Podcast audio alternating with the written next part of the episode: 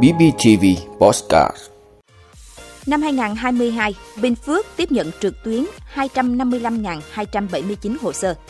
Việt Nam còn 6 tỷ phú đô la Mỹ trong danh sách của Forbes. Đối tượng cầm đầu lừa đảo tin nhắn mạo danh ngân hàng là người nước ngoài. WHO cảnh báo cứ 6 người trưởng thành có một người bị vô sinh. Đó là những thông tin sẽ có trong 5 phút tối nay ngày 5 tháng 4 của BBTV. Mời quý vị cùng theo dõi. Thưa quý vị, theo Ủy ban Nhân dân tỉnh, từ ngày 15 tháng 12 năm 2021 đến ngày 14 tháng 12 năm 2022, toàn tỉnh Bình Phước đã tiếp nhận và giải quyết thủ tục hành chính với tổng hồ sơ tiếp nhận là 925.274 hồ sơ, trong đó trực tuyến là 255.279 hồ sơ, trực tiếp hoặc qua dịch vụ bưu chính 662.564 hồ sơ và kỳ trước chuyển sang 4.011 hồ sơ. Số hồ sơ đã giải quyết 898.012 hồ sơ, trong đó số hồ sơ giải quyết đúng hạn là 457.351 hồ sơ. Số hồ sơ giải quyết quá hạn theo quy định là 9.990 hồ sơ. Số hồ sơ đang giải quyết là 27.262 hồ sơ, trong đó số hồ sơ chưa đến hạn là 25.732 hồ sơ. Số hồ sơ đã quá hạn là 1.530 hồ sơ.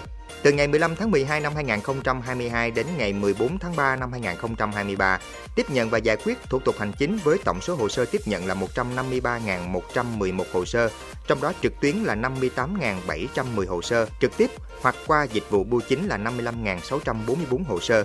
Kỳ trước chuyển sang 38.757 hồ sơ, số hồ sơ đã giải quyết là 118.350 hồ sơ, trong đó số hồ sơ giải quyết đúng hạn là 116.226 hồ sơ, số hồ sơ giải quyết quá hạn theo quy định là 2.124 hồ sơ.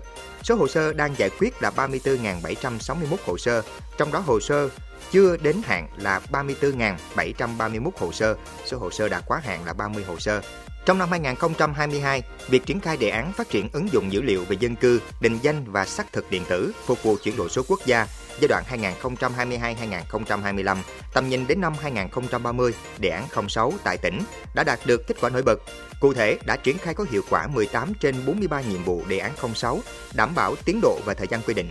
Trong đó đã hoàn thành 8 nhiệm vụ, triển khai có hiệu quả 10 nhiệm vụ thường xuyên, mở chiến dịch cao điểm 92 ngày đêm về nâng cao hiệu quả cung cấp, sử dụng dịch vụ công trực tuyến, đẩy mạnh chuyển đổi số để phát triển chính quyền số gắn với các nhiệm vụ tiện ích trong việc triển khai đề án 06. Thưa quý vị, trong danh sách tỷ phú thế giới năm 2023 vừa được Forbes công bố, Việt Nam còn 6 đại diện. Khối tài sản của những tỷ phú đô la Mỹ Việt Nam cũng giảm mạnh. Để có tên trong danh sách, phương pháp được Forbes lựa chọn là đánh giá quy mô tài sản của một cá nhân dựa vào giá cổ phiếu và tỷ giá hối đoái tại ngày 10 tháng 3. 6 tỷ phú Việt Nam năm 2023 được Forbes công bố gồm Chủ tịch Vingroup Phạm Nhật Vượng, CEO Vietjet Air Nguyễn Thị Phương Thảo, Chủ tịch Hoa Phát Trần Đình Long, Chủ tịch Techcombank Hồ Hùng Anh, Chủ tịch Thaco Trần Bá Dương và Chủ tịch Marsan Nguyễn Đăng Quang. Năm nay, Chủ tịch Nova Group Bùi Thành Nhân vắng mặt trong danh sách của Forbes. Ông lần đầu được xếp hạng tỷ phú năm 2022 với 2,9 tỷ đô la Mỹ. Từ cuối năm 2022, ông Nhân đã không còn nằm trong danh sách tỷ phú này. Khối tài sản của ông bốc hơi chủ yếu do đà lao dốc của cổ phiếu NVL từ cuối tháng 10 năm 2022 sau khi Novaland gặp phải nhiều khó khăn trên thị trường bất động sản. Hiện tại thì giá mã này dưới 13.000 đồng, kiếm gần 7 lần so với một năm trước. Chủ tịch Vingroup Phạm Nhật Vượng vẫn dẫn đầu danh sách người giàu nhất Việt Nam năm nay với khối tài sản 4,3 tỷ đô la Mỹ, thấp hơn con số 6,2 tỷ đô la Mỹ của năm ngoái. Đây là lần thứ 11 ông Vượng góp mặt vào danh sách này. Chủ tịch Vingroup đứng hạng 636 trong danh sách tỷ phú đô la Mỹ thế giới. Bà Nguyễn Thị Phương Thảo tiếp tục có tên trong danh sách với tài sản 2,2 tỷ đô la Mỹ, xếp thứ hạng 1368.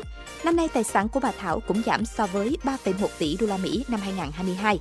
Bà Thảo hiện giữ vai trò Phó Chủ tịch Hội đồng Quản trị HD Bank, Phó Chủ tịch và CEO hãng hàng không Vietjet Air. Thưa quý vị, đại diện Cục An ninh mạng và Phòng chống tội phạm sử dụng công nghệ cao Bộ Công an cho biết, các đối tượng lừa đảo bằng tin nhắn giả mạo ngân hàng là nhóm tội phạm nguy hiểm với các đối tượng cầm đầu ở nước ngoài. Vì vậy, công tác đấu tranh rất phức tạp. Thời gian qua, người dùng ở nhiều khu vực nhận được các tin nhắn rác chứa tên thương hiệu mạo danh ngân hàng hoặc có nội dung khiêu dâm, dung tục, yêu cầu người dùng truy cập đường link để xem nội dung. Theo Cục An toàn Thông tin Bộ Thông tin và Truyền thông, đây là những tin nhắn lừa đảo nhằm cài phần mềm độc hại vào máy điện thoại, đánh cắp tài khoản mạng xã hội, tài khoản ngân hàng của người dùng. Để gửi tin nhắn đến người dùng, thủ đoạn chung của kẻ gian là tạo ra một trạm phát sóng BTS giả. Trạm này có kích thước ngang chiếc vali, có thể phủ sóng trong khoảng 2 km và gửi đi cùng lúc hàng ngàn tin nhắn. Trạm BTS giả sẽ làm nhiễu tín hiệu 3G, 4G xung quanh trạm BTS của nhà mạng, sau đó phát sóng công suất lớn khiến thiết bị điện thoại nằm trong vùng phủ sẽ nhận được tin nhắn. Đây cũng là lý do nhiều người trong cùng một khu vực sẽ nhận được tin nhắn tương tự nhau. Việc sử dụng trạm phát sóng di động BTS giả là hành vi vi phạm pháp luật. Mới đây, Công an tỉnh Gia Lai và Quảng Nam đã bắt giữ một số đối tượng sử dụng thủ đoạn này để lừa đảo tài sản của người dân. Hai đối tượng bị Công an tỉnh Quảng Nam bắt giữ đã khai nhận cứ 10.000 tin nhắn được gửi đi, các đối tượng được trả 500.000 đồng qua ví tiền ảo. Hai đối tượng đã nhận từ người thuê phát tán tin nhắn khoảng 110 triệu đồng. Thưa quý vị, Tổ chức Y tế Thế giới WHO cho biết khoảng 17,5% số người trưởng thành trên thế giới không thể có con vào một thời điểm nào đó và có rất ít sự khác biệt giữa các khu vực và giữa nước giàu với nước nghèo. Cụ thể, tỷ lệ này là 17,8% ở những quốc gia thu nhập cao và 16,5% ở các nước thu nhập thấp. Đây là lần đầu tiên trong một thập niên 1990-2021, WHO thực hiện báo cáo về vấn đề vô sinh ở người trưởng thành. Theo Tổng Giám đốc WHO Tedros Adhanom Ghebreyesus, báo cáo cho thấy thực trạng đáng báo động rằng vô sinh có thể xảy ra ở bất kỳ khu vực nào trên thế giới. Báo cáo của WHO không đề cập đến nguyên nhân gây vô sinh, nhưng xác định đây là một thách thức đối với y tế toàn cầu. Ông Tedros nêu rõ, bệnh vô sinh ảnh hưởng tới hàng triệu người. Tuy nhiên, cho đến nay, căn bệnh vẫn chưa được nghiên cứu đầy đủ, thiếu nguồn tài trợ cho các giải pháp. Trong khi nhiều người không thể tiếp cận dịch vụ chăm sóc do hạn chế trong điều trị, chi phí cao và kỳ thị của xã hội. Tổng giám đốc WHO nhấn mạnh sự cần thiết phải mở rộng việc tiếp cận chăm sóc sức khỏe sinh sản và đảm bảo vấn đề này không nằm ngoài các chính sách và nghiên cứu y tế. WHO kêu gọi các nước đưa điều trị vô sinh vào các chính sách, dịch vụ về sức khỏe sinh sản và nguồn tài trợ y tế.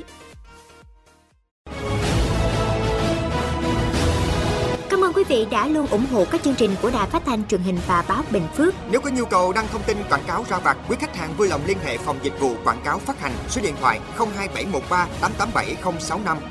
BBTV, vì bạn mỗi ngày.